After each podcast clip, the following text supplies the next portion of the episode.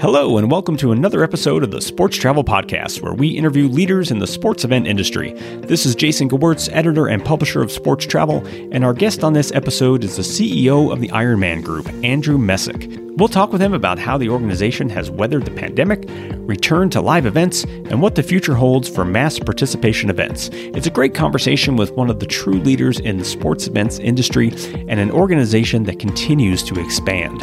But before we begin, this episode of the Sports Travel Podcast is being sponsored by the Teams Conference and Expo, the world's largest gathering of sports event organizers and the destinations and suppliers that serve the sports events industry. Teams 22 will be held at the Oklahoma City Convention Center in October 2022. This year's conference will once again feature the co location of the U.S. Olympic and Paralympic Committee's SportsLink program and NGB Best Practices seminar, as well as the annual symposium of the National Congress of State Games. For more details on everything we have planned at Teams this year, please visit teamsconference.com. And now, on to the conversation. Andrew Messick has had a long career in the sports events industry. He was a senior vice president at the NBA for seven years before joining AEG as president of sports from 2007 through 2011. Since then, he has been the CEO of the Ironman Group and has overseen a major expansion in the company's events portfolio. In addition to its iconic triathlon series, Ironman Group now owns and operates the Rock and Roll Running Series and the multi day road cycling event series Haute route and has a strategic partnership with UTMB Group, which organizes ultra trail running events. The company has also been expanding its virtual events during the pandemic and recently acquired the indoor virtual cycling app FulGaz to further push themselves into the ever growing world of connected fitness. Now, after in person races dropped off the calendar at the start of the pandemic, Ironman events began coming back in 2021, and expectations are high for the 2022 calendar. In this conversation, Messick discusses how the race series brought back its events, the outlook for the coming year, and how the organization uses its own proprietary CRM system to help determine its future host cities. And we'll also discuss some of the biggest opportunities ahead in the world of mass participation events, which includes a surprising amount of talk about dirt. With that, we leave you to this episode, and we hope you enjoy the conversation. Andrew Messick, welcome to the Sports Travel Podcast. Uh, Jason, thanks. I'm very happy to be here. Yeah, we're excited to have you, and I appreciate you taking time out of what I know is a busy schedule for you. And I know it's busy because Ironman has been announcing all kinds of great things uh, of late, uh, whether it's new host cities for your various events or new organizations that you're partnering with and, and acquiring. Uh, it's been a pretty tremendous run for you, it seems, here the last couple years, Andrew. So, congratulations on everything that Ironman uh, has been able to accomplish in some, uh, especially in some pretty difficult times here the last uh, year plus. And, you know, I thought, Andrew, that maybe we'd kind of start there and, and take a, a, broad look at just how business has been for you. I think, you know, the, the mass participation world, it seems to me, has had the most difficult time maybe of anybody in the sports event industry just by nature of what it is that you do and, and the, uh, the events that you run. I know it hasn't been easy for anyone, but Andrew, why don't we start there and just kind of give me an idea of what this past, you know, year and a half to two years has been like for you and your events as, uh, as things had to go offline and, and come back online? Well, I think there's there's no doubt that this has been the most difficult and challenging couple of years that our company has ever had, and, and I would say that our industry has ever had. You know, we've historically been an events company, and between March of 2020 and the middle of August 2020, we didn't operate a single event anywhere in the world. And when operating events is, is what you do for a living, to be completely out of business from an event perspective uh, is very, very difficult. And so we were and, and have been focused on how do we make it through the night and put ourselves in a position where we're looking after our athletes, our host communities, our employees. And so we, like most people in, in our industry, were fighting for our lives through much of COVID. And it's nice to be, at least what appears to be, on, on the back end of COVID and we're we're hopeful that there aren't going to be any um, any more significant uh, disruptions due to the virus, and and that we're we're through the worst of it. Andrew, what was what were those discussions like for you and the team at Ironman as you started to bring events back online? Uh, you have your hand in so many different types of events. Uh, obviously, no two are alike, but you've got you know several different series and different types of uh, endurance races and sports that you're involved with. Did each one have their own nuance as far as how you brought them back online? Yeah, there's there's a lot of nuance, and and you, you can imagine that how the difference between a mountain biking event in the Swiss Alps is quite different from a 25, 30, 40,000 person marathon, you know, in the downtown area of a major city, whether that's Las Vegas or Nashville or, or Singapore or Auckland in New Zealand. Uh, and so the, the, protocols are different. The, the way that we interact with our communities are different. The way we interact with our athletes are different. But overall, when we think of this process of coming back to business. It's been great for everybody. Our athletes in every sport really want to race. Our employees want to organize races. We we're all in this business because we're passionate about helping our athletes achieve their dreams and organizing races is, is what we love to do. Uh, our partners and our host communities want to get back to, to something resembling normal. Our, our communities yeah want to safely be able to welcome athletes from all over the world to their events. Uh, and our partners want to be back in the, the business of communicating with our athletes about what it is that they do. And so, you know, once we've been, you know, really able to convince ourselves and others that we have the ability to safely organize these events and that our COVID protocols around how you manage density minimization and you know, and, and hygiene and all the different aspects of organizing a race that people have confidence that they can do it safely. And it's not just athletes, yeah. but it's athletes, it's staff, it's volunteers, it's, it's the yeah. communities. Once people have that confidence, they're super excited to getting back to racing. And, and that's the thing I think that we hear and feel the most when we're out in the field at events is just how much people have missed being together with other like-minded people, you know, pursuing these you know ambitious endurance objectives and goals. And so it's been great to start to, be able to to operate races again.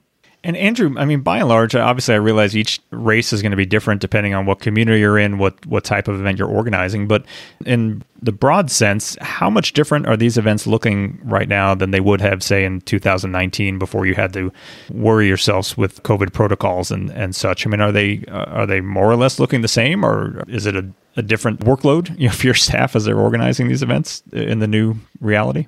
There's more workload for sure because there, there's a whole series of, of new process steps that we needed to introduce to, to give people ourselves and people confidence that we can do this safely. Uh, but mostly what we've tried to do is to focus the most on the core event, you know, the actual race. And we've looked for alternatives to the dinners beforehand, awards at the finish, you know the expo how do you take the parts of the race that are, aren't necessarily absolutely mission critical and, and find other ways to do that? Because a lot of the density and, and really what we've been looking to manage is is density reduction. How do you put people in a place when they're outdoors where it's less likely that they're going to be in close contact with others? And so we've looked at what are the places where previously we've had lots of people congregating. And, and now, can we do virtual athlete briefings? Can those be online as opposed to in person? You know, what you do at the finish line, how our athletes interact with volunteers at the finish line, you know, the extent to which there are in-person events, either, you know, pasta parties or, you know, how we manage awards. Those are all areas where, where people have typically congregated. And so we've looked for alternatives in ways that we can deliver an experience that, that doesn't necessarily involve having people in close proximity. Right. You mentioned earlier, Andrew, that obviously people want to get back to racing and participating in all of these events. How is business? Are races, you know, meeting their capacity? Are you are you selling out? Are you seeing that as far as the participation rates go on your various events? By and large, people want to race, and to the extent that we are able to provide a racing experience, people are super excited. Our registrations are very positive for 2022. We expect it's going to be, from at least from a registration perspective, a, a very strong year. The thing that is still floating out there is travel restrictions. You know, there are yeah. still fairly material impediments to people being able to move from point A to point B. And even in places where there aren't necessarily government restrictions, there is in this environment still some hesitance for people to get on an airplane and fly, in some cases, quite a long way, you know, to attend an event. So we're seeing a ton of demand, but more than compared to historical norms, people are looking to race domestically and yeah. and more locally. And so we're seeing a little bit less destination travel, you know, associated with our races for 2022. Uh, and we think we'll see that through most of 2022, and it'll take till 2023 before people are, are fully comfortable getting on an airplane and flying to a different continent to race. I think people right now are just a little less likely to do that. Yeah, and it speaks to another point I wanted to ask you about, Andrew, and and that is sort of the growth of virtual events and virtual races. I know Ironman adjusted and offered some virtual components to what you are offering. I know that Ironman Group has acquired a, a virtual cycling app. So, talk to me a little bit about kind of where that space is. Is that something that you envision will just be a permanent part of the offerings here moving forward, or will that fade away at some point? Well, during this period between March and August of, of 2020, when we were out of business from a physical race production, we realized that our athletes still wanted, and in some cases needed, an ability to train with purpose, to have goals and objectives, and, and to allow being fit and being structured in your fitness. That's something that really matters to our athletes and, and is good for their physical and mental health.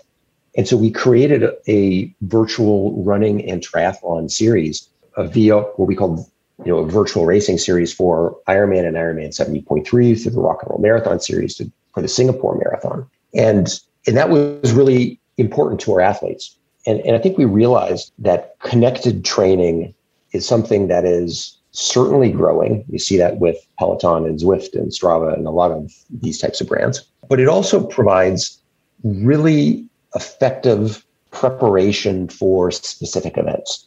And so we really got smart about virtual racing during the pandemic and, and the creation of our virtual training series uh, has been really important to us. And I think what it gave us confidence in is that a lot of the tools, in particular the tools that FulGaz, the, the company that's now part of our company, had are, are ones that can really help our athletes prepare for their races. And we feel that there's a real opportunity for us to be more involved in how our athletes prepare for our events. We know how much our athletes care about the races, and this is across every type of race that we organize mountain biking, road cycling, trail running, road running, triathlon. We know that our athletes care deeply about those races and being as prepared as they possibly can be for their events. They think about the races every day. Am I doing enough? Am I doing too much? Am I doing the right types of training to get me ready for my big race day? And so the FulGaz acquisition really allowed us and put us in a strong position to be able to get more involved in how we help our athletes prepare for the races. And so I think you're going to see us being more active in this area more focused on what are the things we can do to help our athletes be ready? Because I, I, think we know a lot about what it takes to be successful at our events, and we want our athletes to succeed. And we think there's a role for us to play in, in, in helping them do that. Well, let me take you back to live events for a moment. As I said at the outset, you know, Ironman through all of your different brands, whether it's the Ironman series or the Rock and Roll series that you mentioned as well. You've been going into some interesting new markets. It seems, you know, every couple weeks we get another announcement of a, of a new race for your Ironman brand. I noticed you're going to Alaska for the first time and Juneau and Oregon for the first time and Salem. Talk for a little bit, Andrew, about what that process is like for you guys right now and, and having these new relationships uh, what you're looking for as you're as you're considering new locations for your races what goes into the mix for you well You know, I think that you know, we've developed a, a, series of proprietary technologies ar- around how we think about where the next event should be. And we built over the years a, a proprietary CRM system that enables us to be able to understand where we are underpenetrated in terms of athletes. And a lot of our race development activity is really geared towards how do we put a race in a place where we think there will be demand for that event and it won't come at the expense of other races that we have in either the country or the world. What we're really looking for is we're not in this way unlike a retailer. And we're looking to say, you know, where's the next store? And how do you find a place to put that store in a place where there's untapped opportunity and that you're not going to take business away from a store that you already have? And so we, we, we're pretty thoughtful and pretty careful about looking to places where we think we should have more athletes. And so Alaska, Oregon, you know, and, and we've done this extensively internationally. That's that, you know, what are the countries where we think we can place events and place races that will be maximally accretive to the overall portfolio. Um, and so that's a that, that's Go ahead. Yeah, I was going to say, Andrew, that that's actually that's very interesting. So, without giving away all your trade secrets, but uh, you know, in, in, broad strokes, how are you determining where you might have a deficit there? Does that come from polling racers and, and figuring out where uh, the people who are at your existing events are are coming from that might benefit from a race closer to home? Well, I'll, I'll give you a couple of like a, a very brief look at how we do it. Our athletes race all over the world. And so, because we have our own CRM system, when I joined the company 10 years ago, I didn't know how many athletes we had in France. I knew the demographic profile of Ironman France and how many of those athletes lived in Nice and how many lived in Paris and how many were Belgian and how many were German. But I didn't know how many French athletes we had because our athletes travel all over the place. And some French athletes race in Frankfurt and some race in Austria and some race in France, but not all of them. And so what having like a real CRM system allows us to do is to be able to say, all right, you know, let let's compare Denmark and Japan and France and look at what we call athlete density. And so we have you know 600 athletes per million population in Denmark, and we have 30 athletes per million population in Japan. So that opens the door to us saying, well, what's the reason for that? Is it due to economic development? Is it due to the size of the middle class? Is it due to conventional thinking around sports performance for amateur athletes? Or is it we just haven't worked very hard in certain places to try to build our business? And so as we look at the types of the, the variability in terms of athlete density, it, it isn't five or 10% differences. It's 100%, 200%, 300%, 500% differences in different parts of the world. And so as we thought about how do we grow, we go to places where we think our athlete density should be dramatically higher after adjusting for all of the, the usual demographic factors. And it's been very effective for us. And it's allowed us to shine a spotlight on areas where we should be doing better than we currently are. And it's a technology also that enables us to not just look at a country level, but we can look at a state or provincial level, or in France, a region or department level. And so it's a very versatile tool and has been really important to us as we've thought about where and how do we put you know the next race, which you know economically, you know, the next unit of capacity where you put that you know, requires a certain amount of thought because what you don't want to do is you don't want to put races on top of each other that cannibalize each other.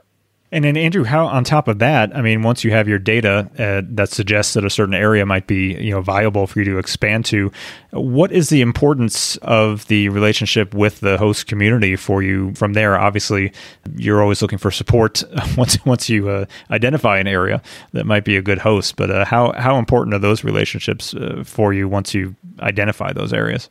Well, they're they're vital, essentially. I mean, absolutely essential. And part of what we know is we know what's the economic impact that we bring, because you know every time we we do a race, we know where the athletes live, we know who's getting on an airplane, you know, who's already in the local market. And we have a certain sophistication around how much economic activity we bring. And we've got the ability to go talk to the community and say, look, if, if we're able to bring a race here, here's what you can expect in terms of the number of room nights, the real heads and beds impact of having a race, along with all of the other more intangible things around you know reputation and brand and all of that stuff.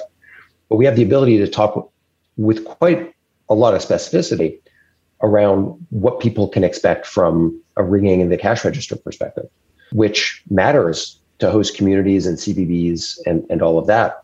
So I, as we've gotten bigger and more sophisticated, our ability to work effectively with host communities ha- has become a real core competency of ours. Well, and there's certainly no shortage of cities uh, that are interested in hosting your events and have in the past. And as we said, you know, Andrew, Ironman has been great about moving around and identifying some new areas of business. I wanted to ask you about one specific event. I have to ask uh, while we're on here. Your your signature Ironman race in uh, Kona in Hawaii has had to move this year for the first time in its history. You you announced you'll relocate to St. George, which has been a known and great community for endurance races. But just wanted to ask you about that. It's uh, such an unusual uh, situation for you for that race, which is, has obviously just been set in, in Hawaii for years. Well, uh, we're, we're looking forward today. It'll be the first time we've ever had an Ironman World Championship not be in the Hawaiian Islands. You know, the you know, Hawaii has really suffered due to due to COVID, and part of what is a challenge for Hawaii and other isolated island environments is that you know there there is really limited amounts of ICU capacity in in these places. And when people get sick you don't have the ability to cross state lines and go you know drive 2 hours down the road to to the next city. You know it's it's about putting people on airplanes and flying them 5 hours. So there's a whole different calculus around how you think about the protection of your citizens when when you live in a very remote place. And so Hawaii has been both hit bad or, or hit hard by COVID, but also you know they need to be unusually careful around bringing people bringing people and tourists you know to their islands. And in our conversations over the last you know year and a half with Hawaii, it's been clear that you know, the idea of bringing a very big, very international event in a COVID environment to the islands is really tricky. And they are justifiably quite conservative. And so our, and we're long-term partners and long-term guests on the big island of Hawaii. And we don't want to do anything that is going to, you know, jeopardize the health of the people there or our relationships you know, within that community. So we took the liberty of being very conservative and not trying to to push harder than we thought was appropriate. That opened the door for us to be able to say, look, let's have a bigger event later in 2022, the two-day Ironman World Championship that'll take place in 2022. And that's a first for us. And we think is going to be an amazing, extraordinary event. But it opened the door for us to be able to take the 2021 Ironman World Championship, which we weren't expecting to happen at all, and be able to move that to a place where that has a lot of credibility with our athletes that we have very deep relationships with and the community of St. George and all of the surrounding towns. The Utah Sports Commission has been a long term partner of ours. So, our ability to be able to take a race and put it in a new market St. George was a perfect partner for us in that respect. And so we have the ability to see what a world championship is going to be like in, in May of 2021. And then we're going to do it again a few months later uh, in Kailua Kona. And so I think it's an elegant solution. It gives our, both our professional and our age group athletes opportunities to race twice, which really matters to us. It gives us an opportunity to do another big, important event in St. George again, a long term partner of ours. And we get to see what people think and what it's like to have a world championship outside of Hawaii, which I think all of us are really looking forward to seeing what, what that experience is going to be like. Yeah, I think it's going to be very interesting to see what kind of feedback you get after that, and and you're certainly not the only uh, event organizer that's been you know put in that position to have to try and condense the calendar a little bit. But as you said, it seems like a, a very reasonable and interesting solution for you guys with that signature race. Andrew, let me ask you about something else while while we have you here as well. Uh, we've been following the developments with uh, UTMB and uh, and trail running. Uh, you, have recently announced your sort of inaugural series, bringing together some uh, existing events and maybe some new events in a new trail running series, including a few in, in North America. So, talk to me about that. What's happening in in that space? Are you seeing uh, growth opportunities there from a participation end, and are you getting interest from cities and, and races wanting to be part of this? Well, trail running to a lot of us feels like triathlon 30 years ago and that it's different in a lot of ways, but in a lot of ways, it's also the same insofar as ultra races, you know, 50 kilometer, 50 mile, 100 mile races represent to many people the same magnitude of personal challenge that completing an Ironman is. And the experience of these long off road experiences in wild and beautiful places really resonates. And, and we think is going to continue to really resonate with athletes to go to a, a beautiful place and have an extraordinary personal challenge in a natural environment with like-minded people is something that really resonates. And we've seen extraordinary growth in trail running in recent years. And we've for a number of years we've owned a, a certain number of trail running events in australia and new zealand races that are over i mean remarkably popular and so as we've looked at this, we've, we've said to ourselves, we think that there is a real opportunity and that trail running is going to continue to, to be an important growing sector of the mass participation industry. And over the years, and this has really been a journey of many years, a number of us have developed you know, very close relationships with Catherine and Michel Poletti, the founders of UTMB. And you know, UTMB Ultra Trail du Mont Blanc is the, the most important trail running event in the world. It's a it's a full circumnavigation of the Mont Blanc Massif, 100 miles, 35,000 feet of climbing. Mm-hmm. You start in Chamonix, you go into Italy, and then you go into Switzerland, and you know you come back and you finish in Chamonix, exact same place you start. And UTMB week now consists of a number of different races, and 10,000 people compete in it a year over there's a 100 mile, there's a 100K, there's a 56K, there's another 100 mile race, there is a 42 kilometer race, all of which really represent sort of the pinnacle of trail running to, to serious trail runners around the world. And it felt to us not dissimilar in a lot of important ways to Kona in, in the Ironman universe, that, that the passionate people, you want to be in Chamonix in August, just like triathletes want to be in Kailua Kona, you know, on the second Saturday of October. And so we've, you know, over this period of years of, of working with Michel and Catherine and, and their family, I, I think we've really realized that we have a unique ability to help each other uh, and that they are remarkably deep and perceptive in the trail running world and that our company, you know, we are a global company with 27 offices in 16 countries around the world and have grappled with many of the things that they're just starting to grapple with as they think about how do we become a bigger, more powerful international brand and, and expanding from just like we did, expanding from one race in Hawaii into a global thing. They've started with one race in Chamonix or a series of races in Chamonix and our partnership is really how do we really take the promise of UTMB, of the race, the values, the community, and share that more broadly around the world. And so that's what we're doing. And it's super exciting. Boy, 35,000 feet is a lot of feet of it's a, it's, elevation. It's, it's a big day. You know, it's, um, you know, it's, it's 100 miles, uh, the fastest uh, elite athletes do it in 20 hours and change. But mm-hmm. but the median finish time for UTMB is I think it's more than 40 hours. And, and so that's the you know the average person. So they're out for two full nights. You're out in the mountains yeah. racing all night long. It, it's it's amazing.